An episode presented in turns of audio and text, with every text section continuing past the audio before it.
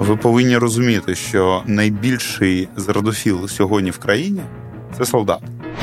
Ваша віра в перемогу не має жодного сенсу, якщо ви перемогу жодним чином не наближаєте. Армія не виховна колонія, а люди досі вважають, що ми там ще трохи педагоги. Україну може перемогти, в тому числі і вона сама. Людям в тилу хочеться молитися та пишатися. Ось ми даємо їм таку можливість. Привіт, мене звати Володимир Анфімов, а це інше інтерв'ю. Подкаст, в якому ми розмовляємо з українцями, які творять сучасну історію нашої країни. З цього випуску ми починаємо серію розмов, записаних на львівському медіафорумі, який наприкінці травня зібрав понад 400 медійників, громадських діячів, інтелектуалів і полісімейкерів з різних країн світу. І наш перший гість, відомий український журналіст та публіцист, а з лютого минулого року і солдат ЗСУ Павло Казарін.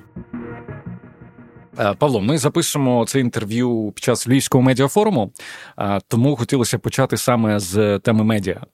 Е, і, зокрема, з теми телемарафону. Ви неодноразово казали в інтерв'ю, що це річ, яка вас дуже сильно а, бентежить і навіть дратує. Адже під час перегляду телемарафону у багатьох людей може скластися враження, що у нас все окей, ми виграємо ще трошки 2-3 тижні, і і, і все ок. А, І і це погано, тому що у людей виникає враження, що нічого більше робити не треба. А, Яким, на вашу думку, якою, на вашу думку, має бути інформаційна внутрішня політика держави е, під час війни, якщо не такою? Гарне питання.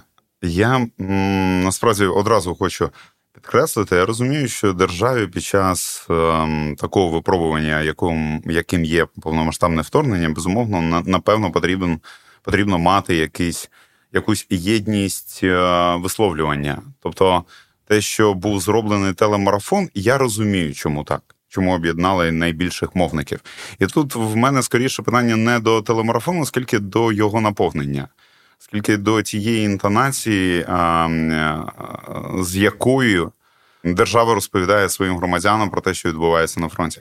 В мене є кілька знайомих пресофіцерів. Вони кажуть: а що таке пресофіцер у бригаді? Він, Він фактично такий напівфіксер для іноземців. Для іноземних або для будь-яких журналістських груп, які приїжджають працювати в бригаду, Давайте він... слухачам скажемо, що фіксер це людина, яка допомагає іноземним групам е, робити сюжети. Да, і одночасно він такий прес-секретар з е, усіх військових, е, до яких можуть звертатися журналісти. І мої знайомі прес-офіцери вони казали: ми ніколи не переймаємось, коли до нас приїздять е, там якісь знімальні групи з телемарафону. Ну тому що ми знаємо, що вони, врешті-решт, знімуть такий ультрапатріотичний сюжет. Якщо навіть вони стануть свідками якихось а, а, поганих подій, там якоїсь зради, вони про цю зраду не розповідатимуть, тому з ними найлегше працювати. Тобто, коли до тебе приїздять Ель Паїс, там я не знаю, Ле Монд, Нью-Йорк Таймс, Вашингтон Пост. Ти завжди розумієш, що перед тобою досвідчені професіонали, і вони, зокрема, можуть, якщо вони братимуть інтерв'ю твоє твого комбрига, ставитимуть йому в тому числі можливо незручні питання. А коли з телемарафону, ти навіть не не паришся, Можна тому що розслабитись, да, тому що хлопці приїдуть, знімуть ультрапатріотичний сюжет і так далі. Я розумію моїх знайомих пресофіцерів. Їм справді від того набагато легше. Але я не хотів би, щоб е, наші журналісти вони зосереджувалися саме на пошуку якихось халеп у війську. Але мені здається, що важливо доносити до наших громадян, які в тилу, дуже просту думку про те, що картинка бажаного майбутнього складається з наших з вами дій. Що між вихідом на кордони зразка 91-го року і, скажімо, переходом війну у позиційну стадію якимись умовними третіми мінськими угодами, які будуть фіксувати статус-кво, є безліч проміжних варіантів. І нам перемогу ще не ніхто не гарантував. Ми досі залишаємось Давідом у цій битві, і наш ворог це досі гуляв. І е, якщо в тебе є бажаний сценарій е, нашого майбутнього, ти повинен інвестувати в цей сценарій. А не обов'язково вдягати піксель, якщо, наприклад, держава не надсилає тобі повістку, але ти можеш волонтерити. Можеш, да. Тобто, у нас зараз є лише два сценарії поведінки: або бути ЗСУ, або допомагати ЗСУ. А історія про вірю в ЗСУ мене дуже дратує. Чому? Тому що віра не має жодного сенсу, якщо ви. Е- Ваша віра в перемогу не має жодного сенсу, якщо ви перемогу жодним чином не наближаєте. Я скоріше би а, про трансляцію саме цієї думки, uh-huh. а, про те, що ми не приречені на перемогу, а перемога може наступити тільки по ітогу наших, наших інвестицій в бажаний сценарій майбутнього. А тому, що повторюсь, так іноді в мене складається відчуття, що людина, яка дивиться телемарафон, в неї є. Він не розуміє, навіщо йому виходити на заміну в тому матчі, в якому його команда вже і так перемагає. Ви з перших днів повномасштабного вторгнення в ЗСУ е, зараз ви займаєтеся тим, що працюєте військовим медійником. Е, я читав, що від початку вашої роботи е, ви писали про те, що ваша група, яка працює, зробила напередку відео, які подивилися щонайменше 40 мільйонів разів. Ну ми просто не рахуємо телеграм-канали, ми не рахуємо TikTok, ми не рахуємо і 40 мільйонів це те, що ми просто встигли побачити на цифрах по на Ютубі і на Фейсбуці. А напевно їх більше. Мені цікаво, коли ви створюєте е, це відео і цей контент. Хто є вашою цільовою аудиторією? Для кого ви працюєте передусім? Е, ну і я для чого? Я я взагалі спробую пояснити, що таке військово-медійне, тому що uh насправді такого ВОСа військово-облікової спеціальності в армії немає. Це але у нас зараз багато людей в армії виконують обов'язки, не не, дуже пов'язані з тим записом військовому квитку, який а, у них є. Що у вас записано, до речі? Солдат стрілець. Солдат стрілець. Ну так само, як е, хтось може бути записаний фельд'єгерем, а він фактично буде, я не знаю, там дизайнером збройних сил, ну і так далі. Е, це історія про те, що армія не завжди може пускати напередок безпосередньо в зоні бойових дій, цивільних журналістів тому що це додаткові заходи безпеки, е, не треба нести за них відповідальність. Бригаді іноді простіше навіть кудись журналістів не пустити, або пустити там знімати по тилах, або по підрозділах, які вже вийшли з нуля, і так далі. І так далі, і спілкування з яким не загрожує безпосередньо там потрапити під обстріл, ніж е, пускати на нуль. Але комусь в армії прийшла на думку ідея, що а давайте там у нас же там по там є журналісти, напевно, хто по мобілізації прийшов до війська. Вони служать. Ну, давайте вони. Чому армія не може сама створювати про себе контент, а потім як контент з відкритою ліцензією просто віддавати усім бажаючим? Uh-huh. Тому що, до речі, на усіх каналів є можливість е, відправляти військових журналістів е, на передок і взагалі там більше контенту, богу контента. Вот. І все почалося да, десь приблизно рік тому. В травні ми потрапили після київської операції якраз на Сіверський Донець, Донецька область, і почали там знімати. Ну, вся відмінність в тому, що ми таскаємо на собі не тільки автомати і БК, а ще й GoPro-шки. Хм. Вот. А, а хто головна аудиторія? Завжди одна і та сама. А Головний споживач будь-якого контенту з нуля це цивільні це мами, папи, до, дочки, сестри і так далі. так далі, так далі, Тих бійців, які є напередку. Як казав один мій знайомий, один мій друг, а людям в тилу хочеться молитися та пишатися. Ось ми даємо їм mm таку можливість. Молитися і пишатися. mm Для іноземних е, ЗМІ е, ви працюєте? Якщо працюєте, то що ви хочете їм передати? Який У нас меседж? немає такого в цьому сенсі замовлення. Тобто, угу. умовно кажучи, ми в Бахмуті, але ми в якийсь момент розуміємо: о, можемо, е, зокрема, зняти і це. Угу. І там цей день ми просто під зйомки. От, е, одна GoPro, одна камера, знімаємо. Іноді, якщо потрібно, там впродовж двох днів знімаємо. Потім монтуємо і відправляємо в штаб. А штаб вже віддає це українським е, мовникам.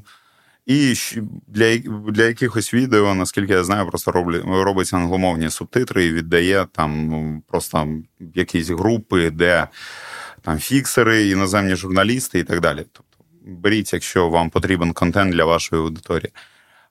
Це не те, що нам телефонує York Times і просить зняти там роботу там аеророзвідки. Ні. Ми просто орієнтуємось те, що ми можемо зняти тут і зараз. Під час служби в тому підрозділі, в якому, з яким ми зараз напередку. Вот. Ну, сюжети, які виникають, вони справді є дуже різними. Тут, знаєте, коли ти потрапляєш до війська, і ти ще переважно цивільна людина, тобі справді цікаво геть усе. Ну, як це влаштовано, як це відбувається і так далі. Зараз е, я вже там 15 місяців у війську, і в мене відбувається певна професійна деформація. Я іноді на якісь сюжети, на якісь теми дивлюсь, думаю, та в них же немає нічого цікавого. А потім розумію, що блін, come on, е, це тобі немає нічого цікавого, але ти не є цільовою аудиторією. А людей насправді дуже можуть бентежити, а я харчуюся бійці напередку.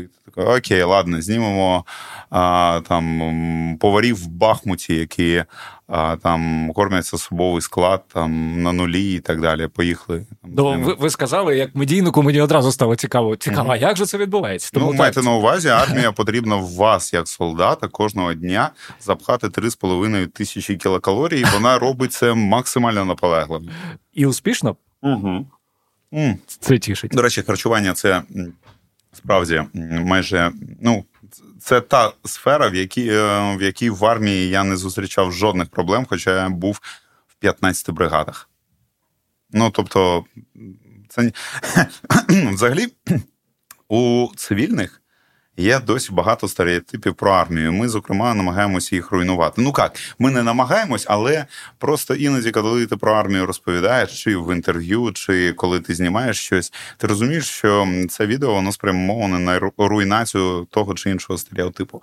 Наприклад, у багатьох людей є радянський стереотип, що солдатик це обов'язково він дуже голодний, його треба нагодувати.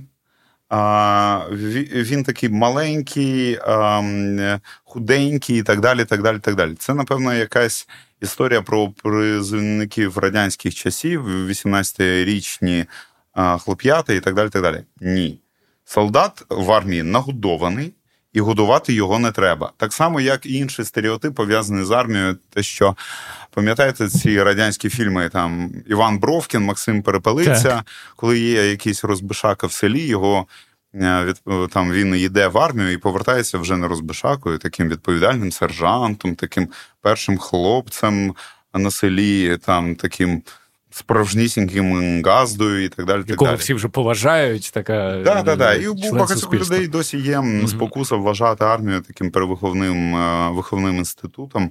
А і тому вони пишуть в коментарях під будь-яким відео з затриманням хулі, там, хуліганів, або там, я не знаю, якийсь вбивць, або там, я не знаю, гвалтівників на фронт, їх. Угу. І ти такий думаєш, come on, ви коли-небудь е, ви, ви розумієте, скільки в нас сил піде на те, щоб просто цей хлоп не потрапив в халепу, не підставив в нас і come on.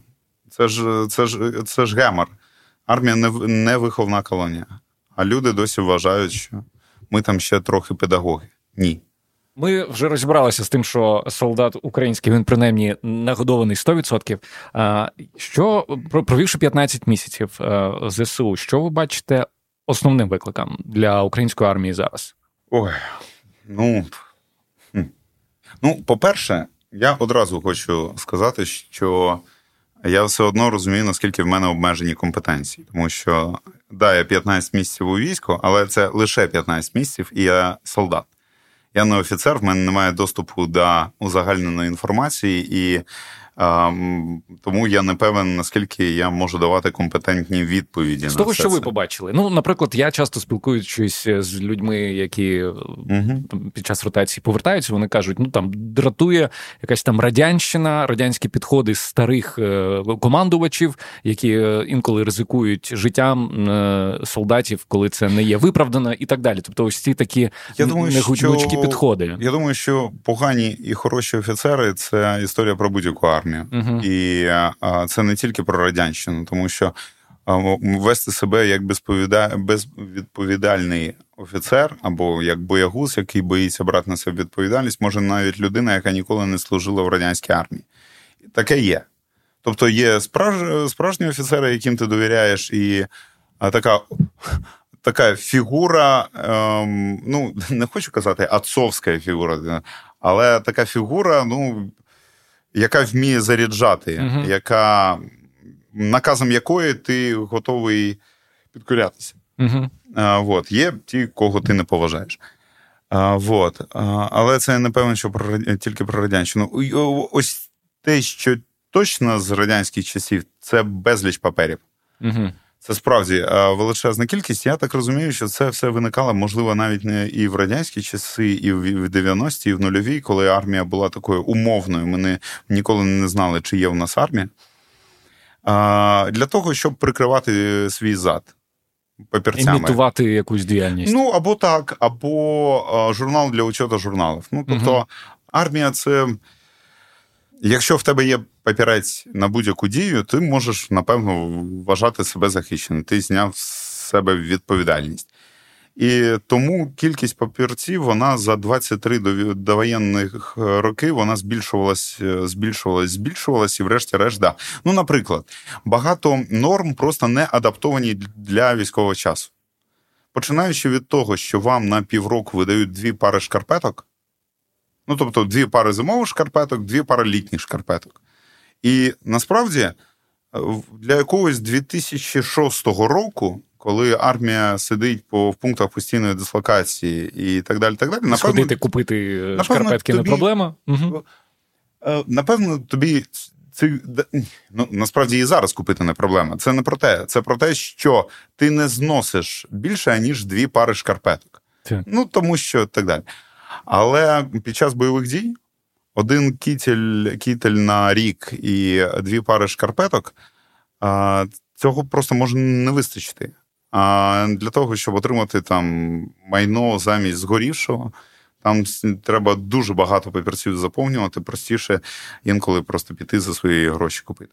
Або так само, наприклад, машина, яка стоїть на балансі, штатна, чи волонтери привезли, військова частина поставлена на баланс. Якщо з нею щось трапляється, вона знищена, то логісту ну, безліч роботи. Йому потрібно зібрати папери, там подати заяву в ВСП і військову прокуратуру, потім евакуювати цю машину і здати її, врешті-решт, на металобрухт. Більш того, прозвідувати, скільки грошей а, за цей металобрухт зайшло на баланс військової частини. І це все напевно дуже круто, коли ти в тилу десь під Полтавою служиш, і справді там, я не знаю, внаслідок якоїсь халепи машина в тебе попала в ДТП або зруйнована, танк переїхав на полігоні. Ну, випадковість. Uh-huh. І ти да, оформлюєш усі папери, призначаєш військове розслідування, відправляєш потім ці а, залишки автомобіля на металобрухт і так далі. Але евакуювати з-під Бахмута згорівше авто для того, щоб здати його на металобрухт, ну це так, так собі завдання. Але це так треба робити, тому що норми залишились з довоєнного часу, і які не передбачають е, іноді сучасні історії. Що ще? Ну, бюрократія, величезна справді бюрократія. Ось ця. У нас досі багато речей не в армії, не не комп'ютерізір, е, не е, не переведені в цифровий формат. Угу. І там, я не знаю, при переведенні з частини в частину, з батальйону в батальйон досі видають такі папірці, в яких вказано, там, я не знаю, яке майно ти отримав. Там Ти отримав літню форму, чи в новій частині її потрібні, повинні тобі видати там зимову форму і так далі речовий лист, що там ще дають, там продовольчий атестат. Ну, тобто. Ті речі, які напевно повинні бути просто в якійсь інформаційній системі і, і автоматично да, якось да. працювати. Угу. І так, це це дратує також. А, І це, напевно, можна було подолати. Але просто я не знаю, чи є в армії зараз на це час.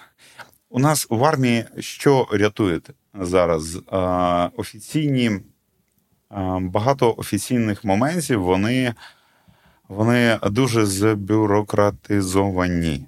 Але армія навчилася їх обходити. Mm. Ну тобто, це історія про те, що іноді для того, щоб отримати умовне арт-підтримку, ти не подаєш запит старшого начальника, а ти просто домовляєшся з тими, хто поруч.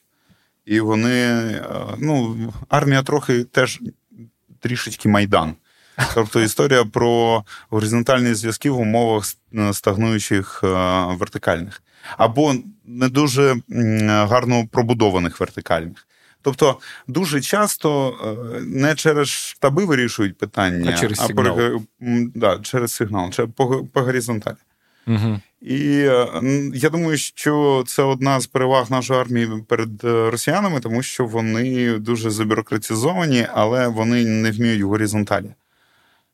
І саме тому українська армія в цьому сенсі набагато оперативніша, набагато гнучкіша і набагато швидше вміє реагувати під е, зміну обставин. Згадали про росіян. Давайте трохи поговоримо про іншу їх зброю про інформаційну е, і про пропаганду. Але якось сказали, я теж цю думку від е, декількох експертів чув, що е, ну в сучасному світі досить важко приховати правду, тому що є інтернет, як їх там не закриває доступ, і все одно факт. Залишається фактом, що роблять росіяни, вони або інші диктатури, вони починають продукувати різні варіанти того, що сталося, інтерпретації, і в цих інтерпретаціях цей факт починає губитися. Ну, наприклад, е, після російського обстрілу починають з'являтися а це українці себе обстріляли, а це там щось у них вибухнуло саме, і так далі. Як професійному медійнику і комунікаційнику, як вам здається, е, як можна з цим боротися? От саме з таким видом ведення е, пропаганди ну, і інформаційної боротьби? Там треба просто розуміти, де саме вони ж багато цього шуму продукують для самих себе, Угу. а щось продукують для там на зовнішній, е, там, умовно кажучи, на європейський ринок. А з нами вони, мені здається, вони починають, е, вони працюють взагалі не так. А, Тобто я не дуже вірю в те, що вони зараз е, працюють на те, щоб переконати українців, що там це українська армія сама себе обстрілює або uh там обстрілює цивільні домівки і так далі. Це скоріше історія, я не знаю, на внутрішній російський ринок. А з нами вони, мені здається, працюють зовсім інакше зараз. Вони працюють на розкол. Угу. Ну, розкол між політиками та армією. Знаєте, зараз в Фейсбуці тому ж з'явилося безліч ботів.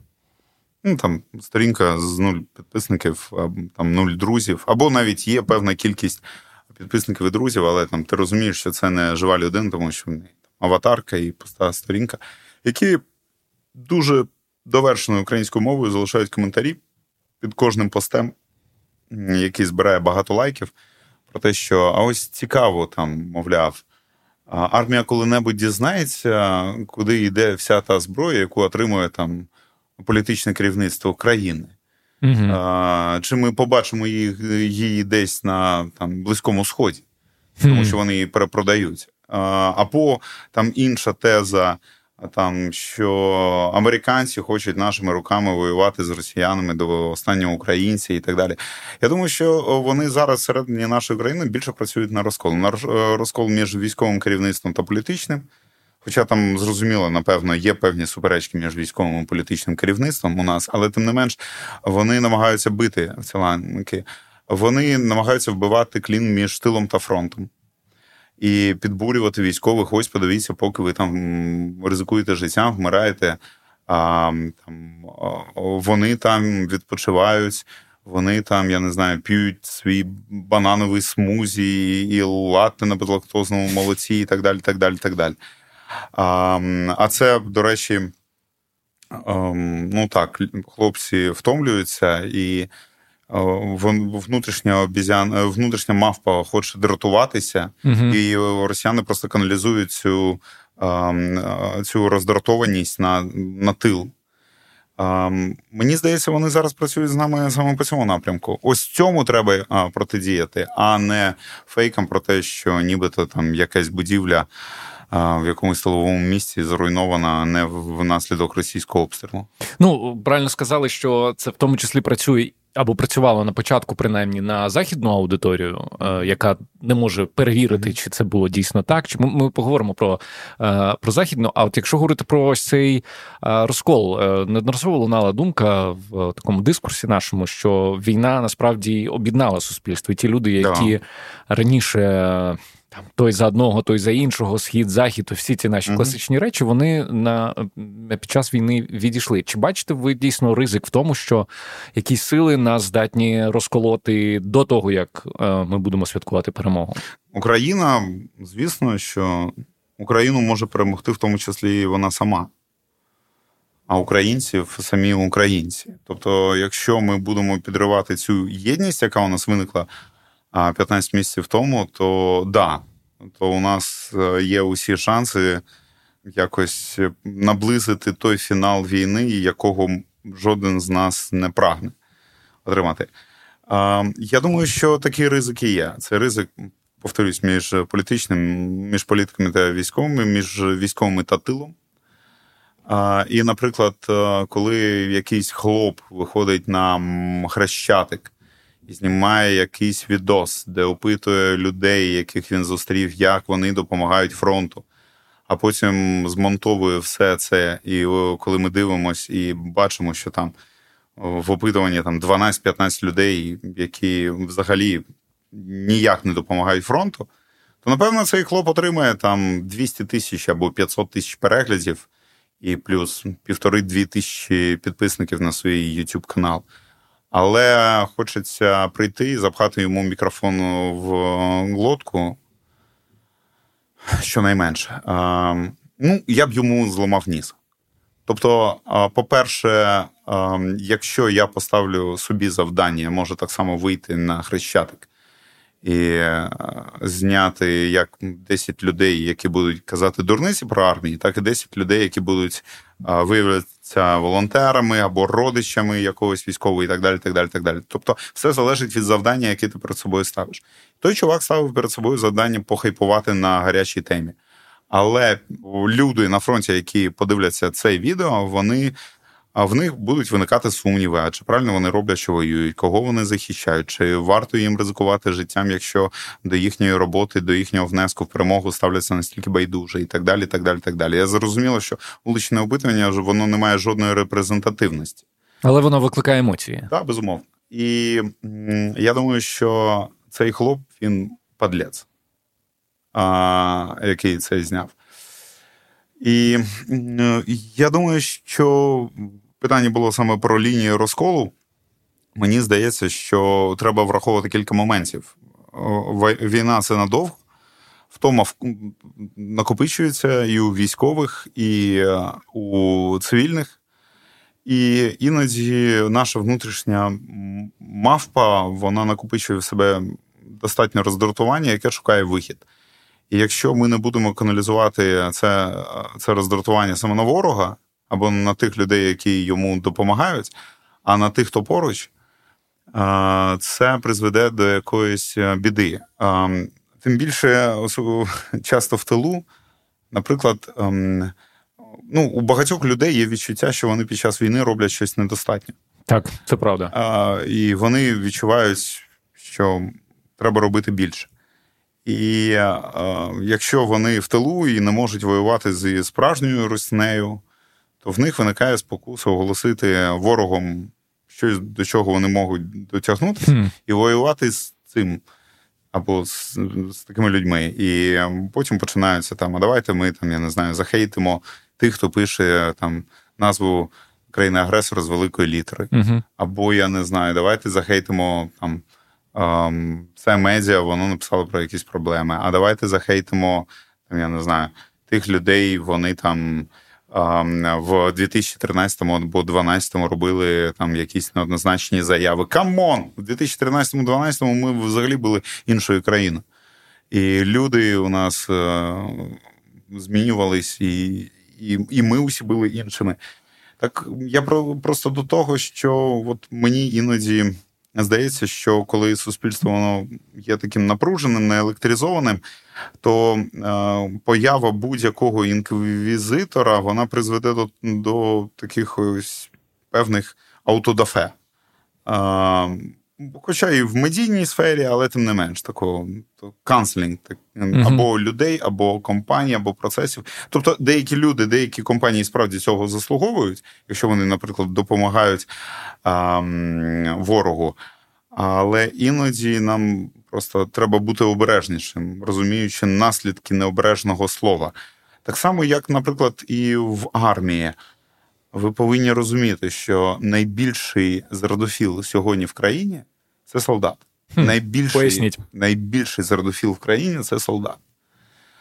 Ну, Тому що він витягує на своєму горбу всі ініціативи військово-політичного керівництва. Тобто, коли ми кажемо про контрнаступ, це ж солдату витягувати на собі. Це ж йому йти під під кулі.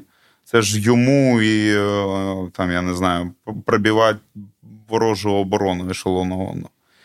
Він, його життя влаштовано таким чином, настільки в нього настільки багато ризиків, що в нього цілком логічним чином виникає презумпція недовіри. Може виникати до будь-чого, що матиме наслідки на його повсякденне життя. Ну тобто, я пам'ятаю, там там бригаді там до мене підходить там мій товариш добрий такий. Ти знаєш, що скати призначили на вересень День перемоги над Росією. Там, Ти розумієш, скільки це буде втрат до цього, що якщо вони на вересні вже хочуть перемогти. Льоха, де це? Де, де, де ти взяв цей факт? Де в якомусь телеграм-каналі? І ти такий, ні, цього не було. Ніхто на жоден вересень день перемоги над Росією не призначав. Або інше підходить. Ти знаєш, що вони нам заборонили висловлюватись в соцмережах? Вони хочуть взагалі закрити нам рота, і щоб ми не мали право на власне висловлювання. Я кажу, ти про що? Та воно закон прийняли. І ти починаєш пояснювати, що це закон про порядок проходження військової служби, який був прийнятий в першому читанні ще 16 лютого 2022 року до повномасштабного вторгнення. Зараз він до другого читання, скоріш за все, не дістанеться. Його, скоріш за все, не будуть виносити в сесійну залу. І для нього ще навіть не розглядали правки і так далі. так далі, так далі. Але він підписаний на якийсь телеграм-канал, там хтось його нагодував цією зрадою. і він ходить, і хм. тобто є відчуття, що є ми, люди в пікселі, і є вони умовні, усі інші. І е, продати солдатові якусь зраду насправді не дуже важке завдання. І не завжди поруч буде хтось, хто зможе пояснити, чому це херня, і не треба приділяти уваги, і не треба взагалі звертати е, увагу на цей вкид. Тому що у нас там офіцери з морально-психологічного забезпечення вони не працюють е, фактично як офіцери з морально-психологічного забезпечення. Хм. Вони займаються геть усім іншим, але не цим. Тобто, і і це є ризик. Да, Солдат він такий зартофіл. Да. Він, він, Це цілком логічно. А, Ти ж ризикуєш. Тому що да, ті, якщо в тилу ти можеш просто без жодних наслідків для себе дискутувати про будь-що, угу. то людям в пікселі робити це Ну так, да, ти ти дивишся на якісь новини і розумієш, ага, отут, от там. Я не знаю, там закликають, ага, це ж позначиться на чому? На обороноздатності, на нас там так далі. А цей там, я не знаю, там взяв взятку. Тобто ми тут ризикуємо життям, а вони там взятки беруть. Той потрапив в ДТП, ага, п'яний. Тобто ми тут ризикуємо життям, а ні там і так далі тридцятку скасували. Ага, ми тут ризикуємо життям, а вони нам ще гроші рублять і так далі. Тобто, це цілком нормальний стан для солдата воюючої країни бути зрадофілом. Хм. Просто армія і військово-політичне керівництво, і ті, ті люди, які взагалі займаються цим, вони повинні це враховувати. Угу. Вони повинні, що це це by default, це базовий стан солдата Збройних сил. Дивитися з недовірою або з такою дуже дуже обережно ставитись до якихось ініціатив, тому що усі ініціативи він витягуватиме на своїй спині. Ми почали говорити про зовнішню комунікацію. Тут на майданчику Львівського медіафоруму е, зустрічаю багато іноземних журналістів. Мені дуже подобається, що вони говорять, е, як вони сприймають те, що відбувається, але я розумію, що це невеличка частина ну, медіа. Е, як вам здається, чи достатньо Україна робить в інформаційній війні, направленій і в інформаційних формуванні меседжів, направлених на на західну, на світову аудиторію? Ну я насправді ж до цього не залучений, і мені важко оцінити, як це відбувається. Я теж не так часто там основний істочник контенту, який я споживаю, це там теж телеграм-канали, але просто перевірені, uh-huh. які відповідають за зміст того контенту, який е, там це телеграм-канали там відомих медіа, умовно кажучи, як BBC або там Українська uh-huh. Правда і так далі. Um, тож мені важко оцінити. Мені здається, що да, враховуючи ту кількість зброї, яку ми отримаємо, і те, що перелік цієї зброї він лише збільшується, а не зменшується. Ось там літаки додалися там ракети від ем, Великої Британії. Мені здається, що зараз інформаційну політику, ну щонайменше в Європі та в Північній Америці, ми виграємо. І величезною мірою на нас грає навіть не те, що робимо ми, а те, що робить наш ворог. Угу. Ну, Тобто, фігура нашого ворога вона є настільки з одного боку в розумінні західного громадяни, е, громадянин будь-якої західної країни. Тобто він звик побоюватись Радянського Союзу. Угу. Що Радянський Союз несе в собі небезпеку. І коли Росія намагається копіювати Радянський Союз, ну старі тригери вони знов починають працювати. Mm. Да. Це знову історія про а, а, вільний мір, вільний світ і а, диктатуру, яка намагається там перемогти свободу.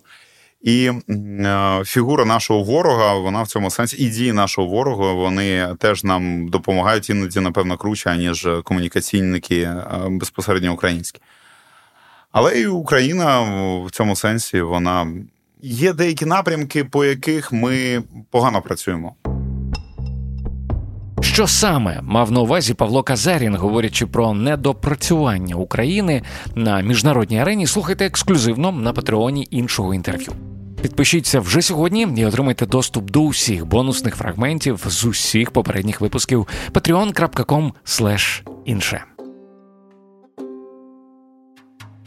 Пару слів про вашу книгу Дикий захід східної Європи, точніше про події пов'язані з її презентацією. Ви анонсуючи ці події, е, пишете, я бачу на на, на постерах. Ви пропонуєте поговорити про те, як війна нас змінила. Це надзвичайно цікава тема, про яку можна довго говорити. Я розумію, що не всі слухачі, які нас зараз слухають, зможуть побувати на презентації. Е, як вам здається, якщо коротко і тезово, то чому е, основні зміни українського суспільства, які відбулися після 24-го? Що ну, основне змінилося в нас? Я про це кажу під час кожної презентації. Е, дивіться, ідентичність. Ідентичність як така, це сума подій, яка сталася в нашому житті, і сума подій, яка в нашому житті не сталася. Хм. Тобто, у когось в житті сталася анексія Криму. І він змушений був переїхати з півострова або а, опинитися всередині певної цінностної кризи. Його там, я, наприклад, коли їхав з Криму, я не забрав свою гітару, тому що мені не було що під неї співати в Києві. Тому що я грав на гітарі русський рок. А потім там Юрій Юліан Шевчук, який завжди проголошував себе просто там совістю uh-huh. русского рока, нічого не сказав ані про анексію Криму, ані про вторгнення на Донбас. І взагалі його риторика зводилась до того, що нам усім потрібен мир, а не війна. Ну тобто, come on, ти можеш сказати, хто там агресор, а хто жертва? Ну тобто, хто на кого напав? Ні, не може. Ну як можна після цього співати пісні гурту ДДТ? Ну я і не став. Я залишив гітару в Сімферополі, коли приїжджав в Київ. І а хтось не помітив анексії Криму. Чому? Тому що вона далеко, тому що там не було вуличних боїв. Хтось помітив вторгнення на Донбас, тому що він був призваний до лав війська, тому що його друзі або родичі були призвані до лав війська, тому що він волонтерів для фронту і так далі. і так далі. Тому що просто війна вторглася в його домівку. Він переїхав з Донбасу, з Донецького, з Луганського, там кудись в інше місце. А хтось не помітив, тому що далеко війна там зосередження в двох областях можна там жити далі в Тернополі або в Полтаві, не помічаючи її. А, Це теж історія про ідентичність. Це сума подій, яка сталася і не сталася в твоєму житті. А 24 лютого і події, які почали розгортатися після того, вони а, торкнулися усіх. Ну тому що коли Росія має можливість за допомогою ракетної культі дотягнутися до будь-якого тилового міста, ти вже не можеш а, не помічати війну, угу. тому що війна помічає, помічає тебе. І е, люди знов почали. Багато людей почали проходити той шлях, який хтось пройшов ще в 14-му, а хтось ще раніше, там в 2004-му або в 91-му році. Тобто у нас в країні з'явилося багато, в тому числі неофітів, людей, які відкрили для себе важливість е, України, української мови, української культури, української державності, українського українського війська. І е, я теж був неофітом свого часу. Неофіт завжди дуже радикальний. Він такий. Якщо людина прочитала Алана Кара швидкий е, спосіб кинути і, не дай Бог, кинула палити, вона ж задовбе задовбе усіх. Да, Чому ти досі палиш? Ось тобі книга, прочитай і відкриєш для себе нове життя. Так само люди, які відкрили для себе Україну, вони будуть дуже наполегливо просувати її геть сюди. І іноді вони можуть дратувати більш поміркованих українців, які знайшли для себе Україну ще дуже давно, і вже і немає сенсу нікому нічого доводити. Але я завжди кажу про те, що, по-перше, ми ми не повинні дратуватись, тому що це цілком логічно. Так і в нашому житті відбувалося, як в моєму 10 років тому, 9 років тому. А по-друге, нам їм треба допомагати, тому що усі велосипеди вже вже Винайдені. Да, вина, е, да, ми ми, ми вже їх винайшли, і треба просто підказувати. Ось ось тобі frequently asked questions. Ось ось тобі методичка для халіварів. Ось тримай. Це, зокрема, моя книга. Це історія про те, як змінюється свідомість, це історія про те, як змінюється ідентичність, це історія про те, як е, взагалі про ті ті варіанти відповідей, які буде шукати для себе та чи інша людина. І я не наполягаю на тому, що це єдиний можливий відповіді, але вони можливі в тому числі в такій редакції. І мені здається, саме це стало причиною якщо в 22-му році навіть не встиг про книгу думати, ну тому що там взагалі видавництво в Харкові не не було зрозуміло, чи там склади вціліли, чи там наклад вцілів. І вони просто написали наприкінці 22-го, Ми вже двічі друковуємо книгу. Двічі. І в неї загальний тираж там зараз 12,5 тисяч. При тому, що зазвичай тираж у нас 3 тисячі угу. в Україні. Ну, це ж не художня література, це ж публіцистика. Так. Вот. І е, саме тому командування воно там в травні дало дозвіл зробити кілька презентацій. І от ми там у нас ще не було у Львові і Харкові зміст мільйонників. От. В Одесі, Києві, Дніпрі і в Рівному а, були. Вот. І напевно цим можна пояснити, чому ці книги второе дихання з'явилося. Хоча я дум, думав, що війна прирече її, напевне, так, другорядність. Не прирекла. Продовжуючи тему змін, ми проговорили поговорили про суспільство. А а от про особисті зміни ви якось сказали, що після початку повномасштабного вторгнення ви стали такою собі людиною в футлярі і людиною більш черствою. Ви так це сформулювали. В чому це проявляється? Армія це армія воюючої країни це історія про погані новини, які трапляються в твоєму житті.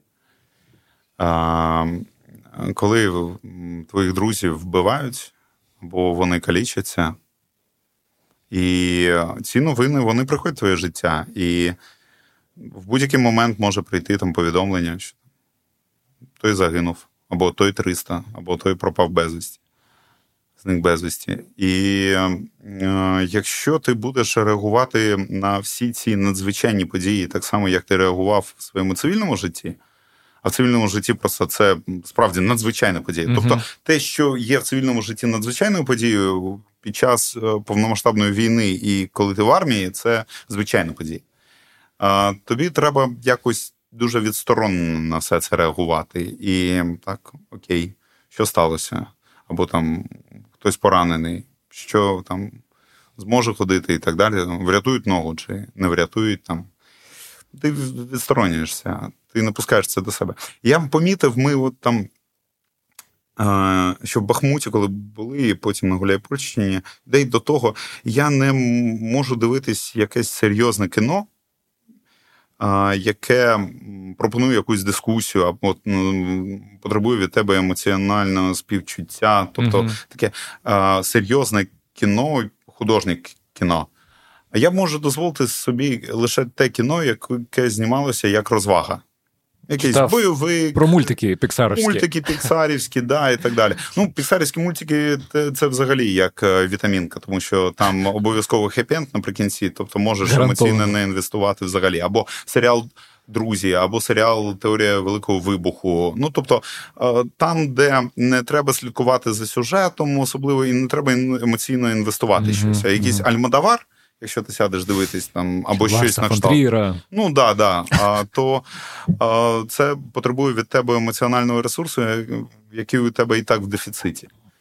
А, вот. А, по-друге, по-друге, розумієте, за часи еволюції, ну я це називаю наша внутрішня мавпа, яка відповідає за усі базові речі, пов'язані в тому числі з виживанням. Угу.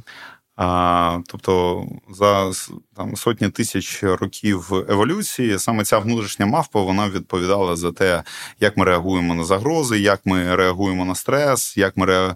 там, на все інше. Вот. І чим ближче до фронту, чим ближче до небезпеки, тим більше у цієї внутрішньої мавпи повноважень. Чим далі від тилу, тим більше ця мавпа має доступу до речагів управління тобою. І цю мавпу треба контролювати. Іноді вона у військових е, добирається до соцмереж для того, щоб викричатись. Угу. І вони пишуть такі емоційні дописи про те, що як їх парить, там що в тилу люди роблять те, те, те.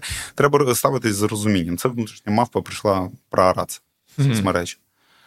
В мене є теж іноді така спокуса, я просто намагаюсь трохи її контролювати, але я не завжди гарантую, що мені вдасться. І я про те, що ось ця внутрішня мавпа теж її варто тримати під контролем. Тобто, твій внутрішній містер Хайт, твій внутрішній Халк інколи може вирватися назовні. От, І треба доктору Джекілу якось, доктору Беннеру якось контролювати свого, своє альтер-его. От, ем, Це така ж еволюція. Ну, ще є багато якихось моментів, які теж у мене всередині, напевно, змінилися там, окрім цієї емоційної закритості. Я до війни був контрол-фріком. Бути контрол-фріком це ж стратегія безпеки. Ну, поясніть, що якщо хтось. Контрол-фрік це людина, яка намагається контролювати все навколо себе. Ага. Ну, усі процеси, okay. тримати руку на пульсі. Uh-huh. Якщо він залучений до якогось процесу, він перепитує, ну там. А ви виходите, да, перед вами виходять, да, а ви у спрашивали, да, а що вони вам відповіли? А от, Це ось щось на кшталт контрол-фріка. І я теж був контрол-фріком. Це в мене там було п'ять робіт. Я намагався тримати руку на пульсі для того, щоб не сталася якась халепа така можливість убезпечити себе. Але в армії армія це про що завгодно, але не про контроль. Mm. Ти нічого не контролюєш. В армії взагалі твоє життя залежить величезною мірою від випадковостей.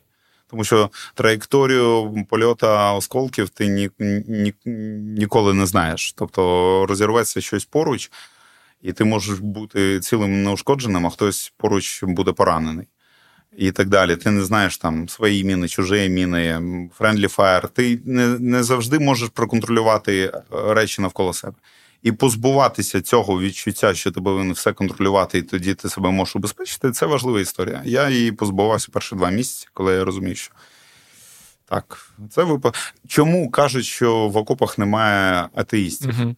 Тому що ти, е, якщо ти можеш контролювати процеси, ти відчуваєш себе у безпеці. Якщо ти не контролюєш, ти намагаєшся а, створювати ілюзію контролю. Ну, як створюють ілюзію контролю? Ну, давайте я буду вірити в когось, uh то він може проконтролювати такі речі, як траєкторію осколків. uh А, І це буде або Бог, а, або а, прикмети.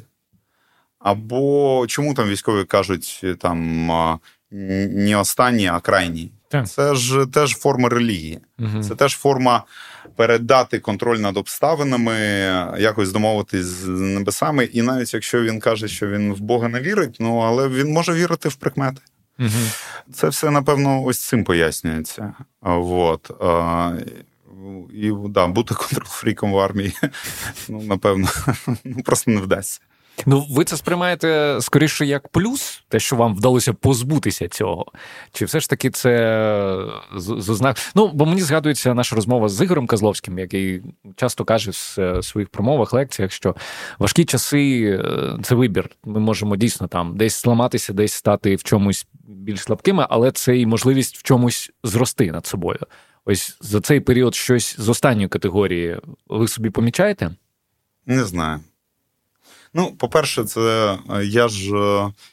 А, а, це потрібно запитувати у тих, хто поруч, як я змінився. І а, а, і вони зможуть сказати. Я просто намагаюся не робити речей, за які будуть соромно, по-перше. Ну, я так і до війни намагався робити. А по-друге, не підвести нікого, хто поруч, тому що ціна помилки набагато вищою є, ніж в цивільному житті. В цивільному житті ти можеш там, я не знаю, а, ризик підвернути там якомусь серйозному ризику тих, хто поруч, якщо ти сядеш е, п'яним за кермом. Угу. А в армії, коли навколо тебе безліч дуже цікавих способів позбавляти життя, ти можеш бути небезпечним дуже тисячі різних дуже цікавих методів. І тому потрібно завжди пам'ятати про цю відповідальність. В якийсь момент я просто перестав вживати алкоголь останні кілька місяців. Ну, да, легше. Ну, коли ти там і нафіг. Угу. Ви дуже часто кажете е, про те, що ця війна це не спринт, це марафон, mm. що вона не закінчиться в цьому році, не факт, що вона закінчиться в 24-му році. Mm. Е, і це досить. Е, я думаю, що для багатьох людей це важка думка, тому що, ну, звісно, легше думати, що ось ось mm і почнеться вже перемога, і, і все решта. Що особисто вам допомагає триматися в цьому марафоні? Ну, по-перше, відсутність можливості з нього піти. Окей. Е, ну, це жарт насправді. Ну, дивіться. Ця війна справді надовго, тому що навіть якщо ми вийдемо на кордон 91-го року і війна не закінчиться, тому що після того, як Росія включила в свою конституцію ще чотири області українських. Окрім раніше, це бо у нас були лише суперечки щодо кордону лише по перекопу. То зараз це Донецька, Луганська, Запорізька, Херсонська області.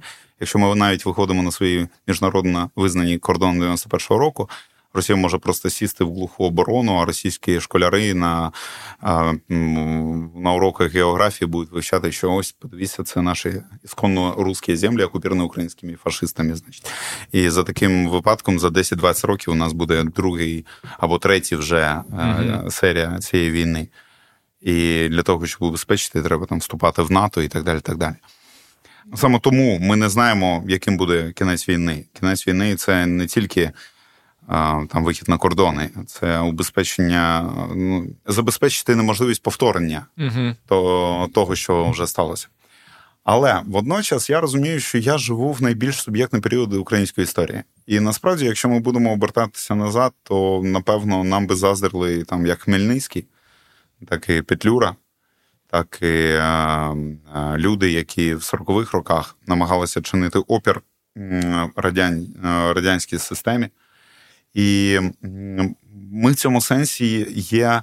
Живемо в найбільш, я повторюю, суб'єктний період власної історії. Тобто ми живемо зараз поруч з людьми, які будуть, на честь яких будуть названі вулиці, а які будуть печатати на банкнотах, mm. якщо паперові банкноти досі існуватимуть, але на марках, я не знаю, на честь яких будуть ставити пам'ятники. І я завжди, я пам'ятаю, там читаєш якийсь там якусь біографію ХХ століття, він каже: ну, там, заходив до нас той, там пили чай з тим, листувався з тим, думаєш, йолки-палки, як круто! а? Вони для нього усі современники, вони, вони спілкувалися. Ось тобі труси Патрокла. Ось дивись, це носки Ахілеса. І ти такий, ах ти, йолки ж зелений, який артефакт. А зараз ми усі живемо навколо нас Ахілеси, навколо нас Патрокли, навколо нас Гектори. Ти живеш в найбільш суб'єктний період власної історії, і потім тобі буде дуже хотітися відчувати свою дотичність до тих процесів, які відбуватимуться. Тобто, ти будеш казати, да, я був у війську, коли ним командував залужний. Той самий залужний. Да, Той самий залужний пам'ятник сьогодні, який ми відкрили в Києві на ось там такій-то вулиці. І, Або в тебе є там, я не знаю, там подяки від такого-то комбрига, на честь якого названа вулиця там у Львові, наприклад, або там в Одесі. А ти служив да, під його командуванням. Це ж круто, круто. І я думаю про те, що ось відчуття дотичності до такого до такого моменту це те, що здатно тримати тебе в тонусі. Ми зараз. Один мій друг він сказав чудову фразу, і я думаю про те, що, можливо, я навіть її згадаю в якомусь в якомусь тексті. Він сказав, що ми живемо в епоху, яка обезцінить музеї. Хм. Ну, ми ж завжди ходимо в музеї для того, щоб відчувати дотичність до дуже важливих до історичних подій. Да, доторкнутися. Ось, да. Угу.